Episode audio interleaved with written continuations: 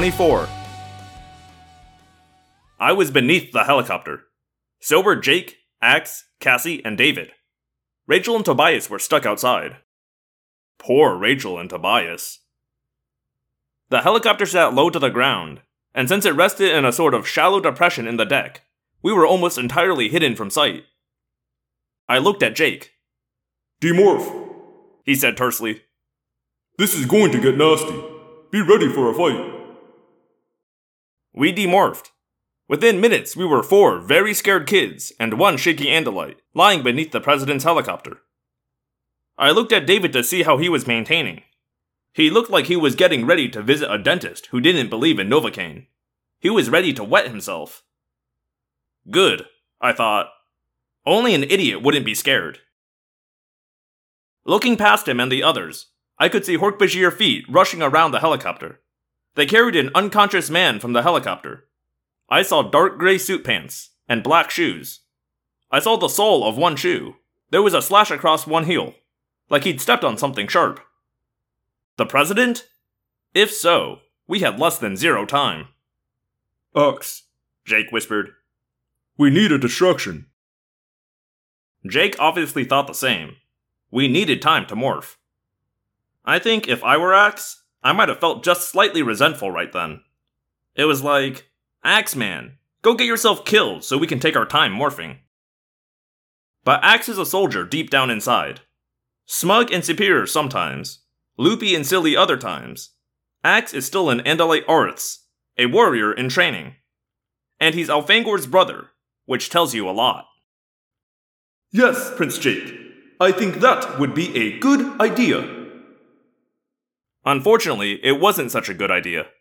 There was no room. Ax was squeezed in beneath the helicopter's bottom, and it was suddenly obvious that none of us could go to our combat morphs in such a small space. This was not going to come down to a quick battle. We were already too late to save the man in the slash shoe. David, I whispered. His face was just inches from me now, as he squirmed to get out of Ax's way. Did Cassie set you up with a bug morph? He looked confused. She made me touch, I mean, acquire, a cockroach. Is that what you mean? Jake, I said. He has a cockroach morph. What do you think? Jake nodded. He wasn't happy, obviously, but it was the only way. We'd have to morph something small enough to get out from under the helicopter. Then worry about breaking up whatever was going on. Okay, dude, I said to David. We're morphing roaches. Just focus down hard, shut your eyes, and don't think about it. So far, nothing was going well. For one thing, we didn't have Rachel or Tobias with us. For another thing, we were trapped beneath a helicopter. And for a final thing, whoever the guy with the slash shoe was, we were going to be too late to help him. Unless they moved awfully slowly, the Yeerks would have plenty of time to infest him. I assumed the slash shoe man was the President of the United States. And man, you just don't want to think about your president being a slave of alien invaders. If that happened, the only possible thing we could do would be to kidnap the man and keep him locked up for three days till the Yeerk in his head died from lack of Kandrona rays. Kidnap the president, off an alien spaceship, and keep him hidden for three days. No problem.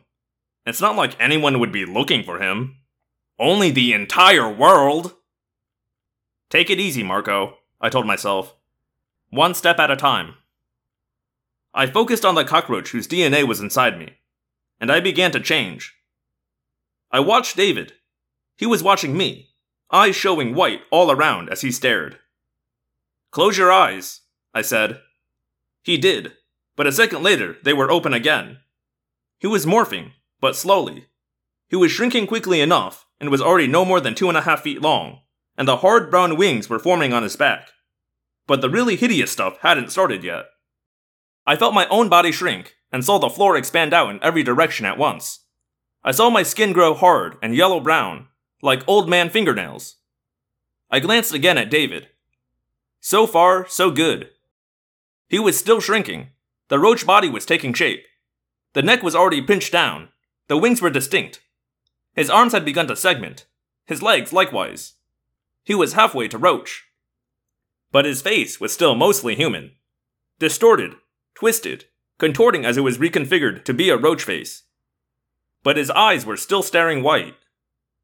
He'll be okay, I told myself, as long as he gets past the extra legs. And just then, the extra legs appeared. First on me. Sploot, sploot. They came shooting out of what had been my sides. Two big, long, hairy cockroach legs. And I guess my face probably turned roachy at that point too, because when I next saw David, it was through compound eyes. So I saw hundreds of tiny, distorted images of him opening his mouth to scream. And when I heard the weird, railing, moaning, horrible sound, it vibrated down my antennae. Chapter 25 He opened his mostly human mouth to scream. It wasn't much of a scream because his lungs were almost gone. But it was enough. A loud Hork-Bajir voice yelled, Hitnuf, Shala, Shala, no sound. Everything got very quiet. And then it was easy to hear when David screamed a second time.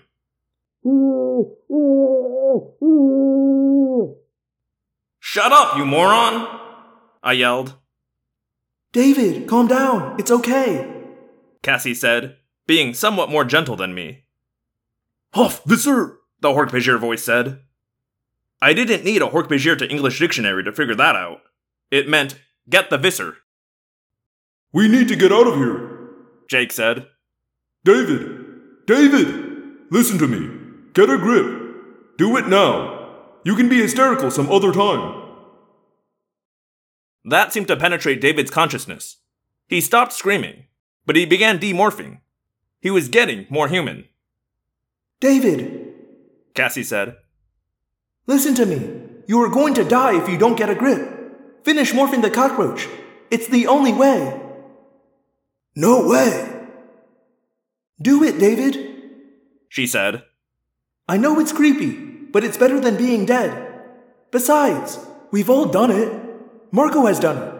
He's not screaming like a baby, is he? Aren't you as tough as Marco? I'd never seen this exact side of Cassie. She's always good at understanding people. It hadn't occurred to me she'd be good at manipulating people if she had to.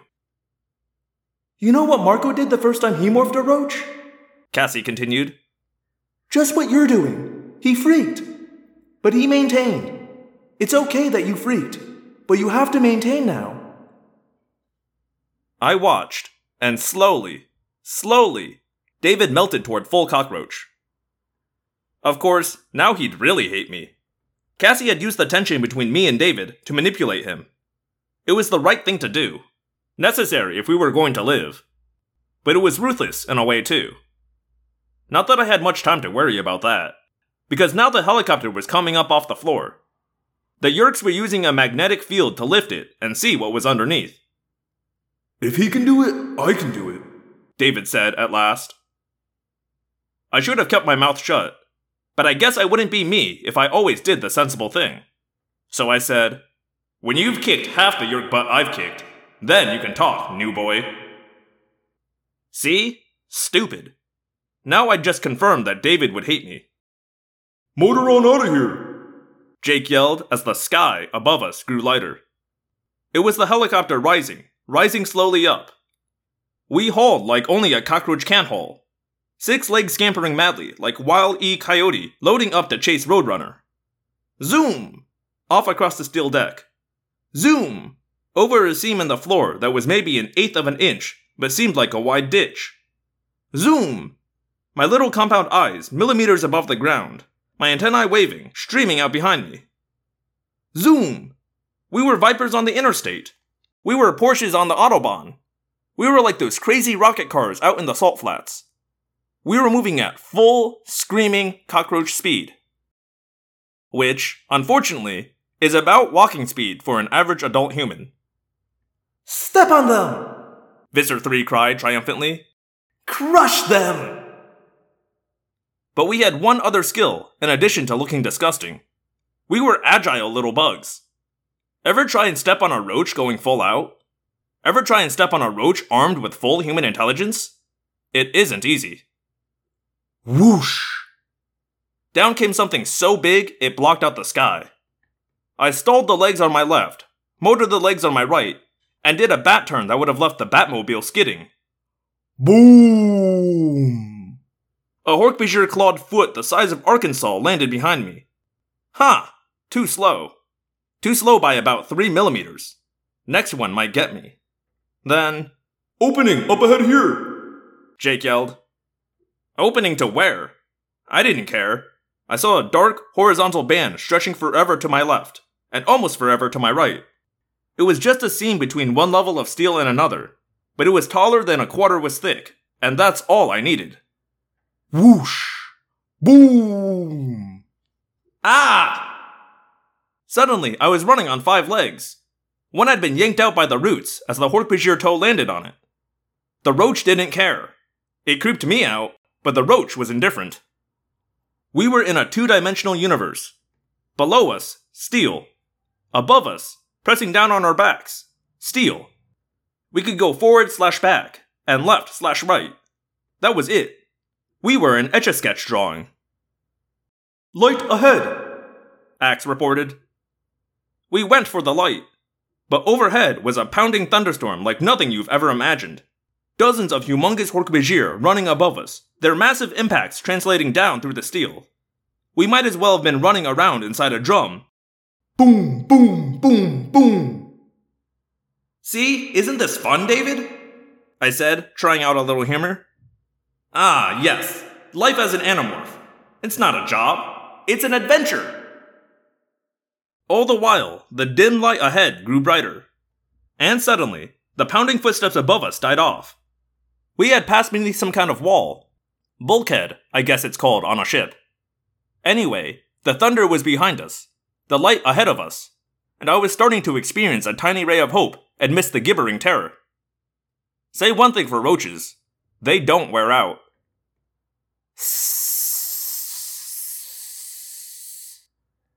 What's that sound? David asked. My whole body could feel that the hissing was behind us, and my antennae were already getting a sick, quivering feeling that they smelled something unpleasant. I stopped, spun toward my two legged side, and looked back. Through compound eyes, I basically saw nothing. Nothing but a narrowness, a horizontal narrowness. And yet, something was coming nearer. I could feel it. Something that smelled. Something that. Raid! I screamed. They're gassing us! Chapter 26 The light! Ax yelled. Go to the light! If that gas reaches us, we'll not only go to the light, we'll be saying hello to all our dead relatives and explaining our impure thoughts to St. Peter, I cried. What? Ax asked, puzzled. Just run! The gas, the light, the gas, the light! A pole heading upward into the light. Zoom! A roach shot up the pole. Zoom! Zoom! Zoom! And then me. The little roach brain, which wasn't bright enough to add 2 plus 2, was a world class expert at running away. I jumped, went vertical, hit that pole, and up I went. Zoom! The gas wave rolled by beneath me. I hauled straight up, out into the light. Yeehaw! I screamed in total idiot glee at having survived. Rachel is going to be so mad she missed this. We were in a very bright room. Steel floor all around, but just one distant pair of Hork-Bajir legs. And then, over my head, I saw it. The Leaning Tower of Wingtip. A gigantic shoe, cocked at an angle, totally still. It seemed so tall it was like it was disappearing into the clouds. It may well have been a size 13. More important, my weird colored, fragmented, crazy funhouse eyeballs managed to notice that the heel had a gouge in it. Slash Shoe, Man! I said. Who? Cassie asked. The President of the United States, I said. I've always wanted to meet him, but somehow I wasn't imagining this particular scene. I thought we'd shake hands, and I figured I'd have hands. The sound of approaching steps. Strange steps. Something with four legs. Ax said ominously. That meant only one person, Hide! Jake said. Where? I wondered. Up his leg. Cassie cried.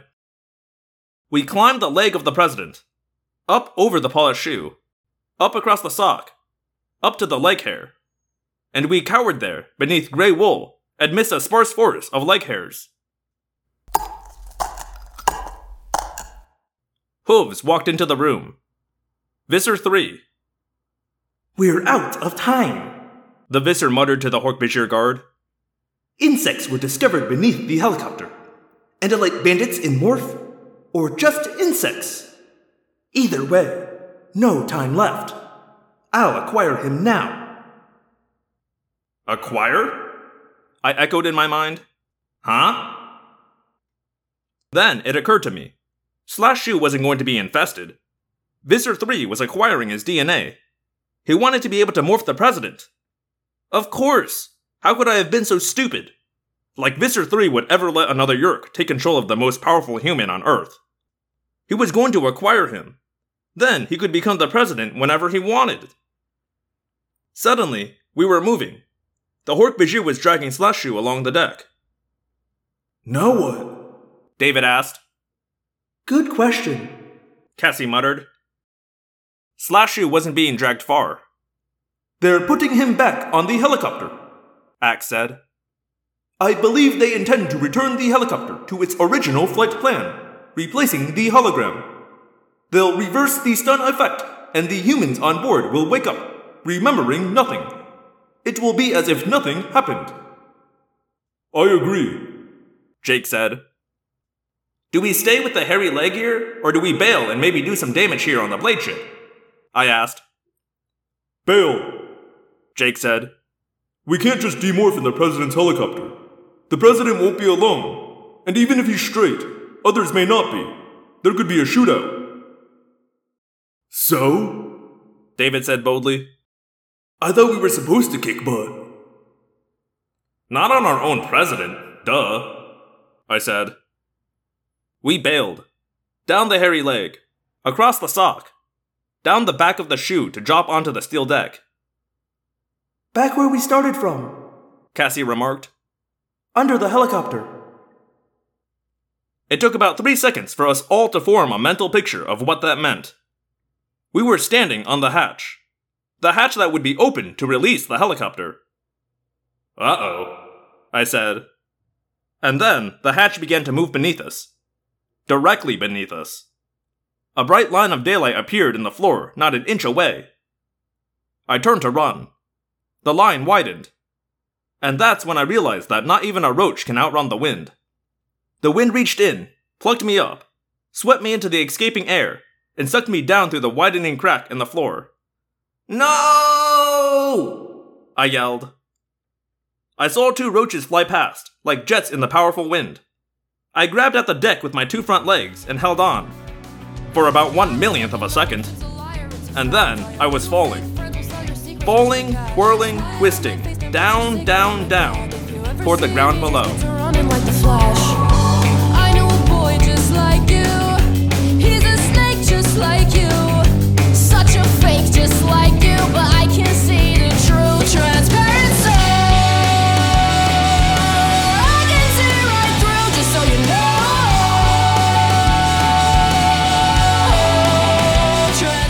Hello, Phantomorphs, and thank you for listening to another episode of Audiomorphs, the Animorphs Auditory Experience.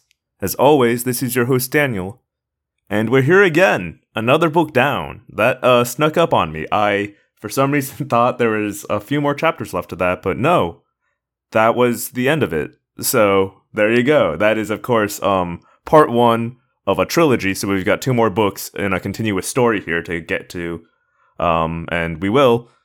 Uh, so good stuff. uh, got some messages. Uh, this first one came in on Tumblr, and I, honest to God, just cannot remember if I've read this on air before. So if I have, uh, sorry, I guess. But uh, Harry the Stag has written in to say, I just started listening to your audio version of Animorphs, and I love it. It's my first time going into the series, although I remember reading one of the books as a child and not understanding anything. Thank you so much for recording this series. Listening to it instead of reading it makes it so much easier to integrate into my everyday life. Uh, you're welcome, Harry the Stag, and thank you for listening. I'm glad you're enjoying yourself. I got one more uh, message, and this came in through my website, theapocalypse.com. This is from Joe, who writes I'm Joe. Hi, Joe. My family and I love listening uh, to listen to your podcast. We listen to your podcast and no other because you do all the separate voices, and no other person that I found does that. Thank you so much for making an amazingly wonderful podcast. Animorphs is an amazing book series. I agree, Joe. That's why I'm doing this.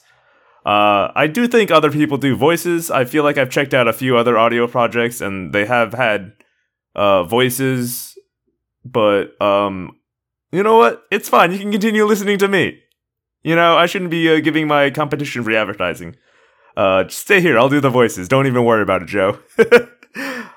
um, if you, like Joe or Harry the Stag, would like to write in, you can do that through uh, the aforementioned Tumblr, and that's audiomorphscast.tumblr.com. Uh, through the aforementioned website, that's theapocalypse.com. It's like apocalypse, but with a D in the middle. Or uh, through Gmail, that's audiomorphscast at gmail.com. Or now on Twitter, that's at audiomorphs on Twitter.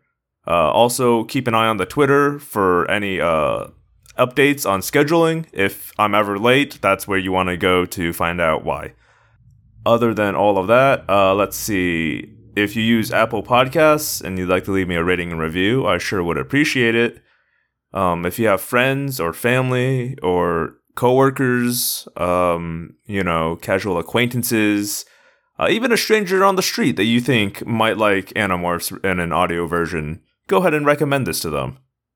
And I think that's uh, all I have for you this week. So thank you all for listening. I'll get the supercut of this book out uh, sometime next week, and then we'll just be on to the next one. My name is Daniel, and I believe one day the Andalites will come. Until then, we fight.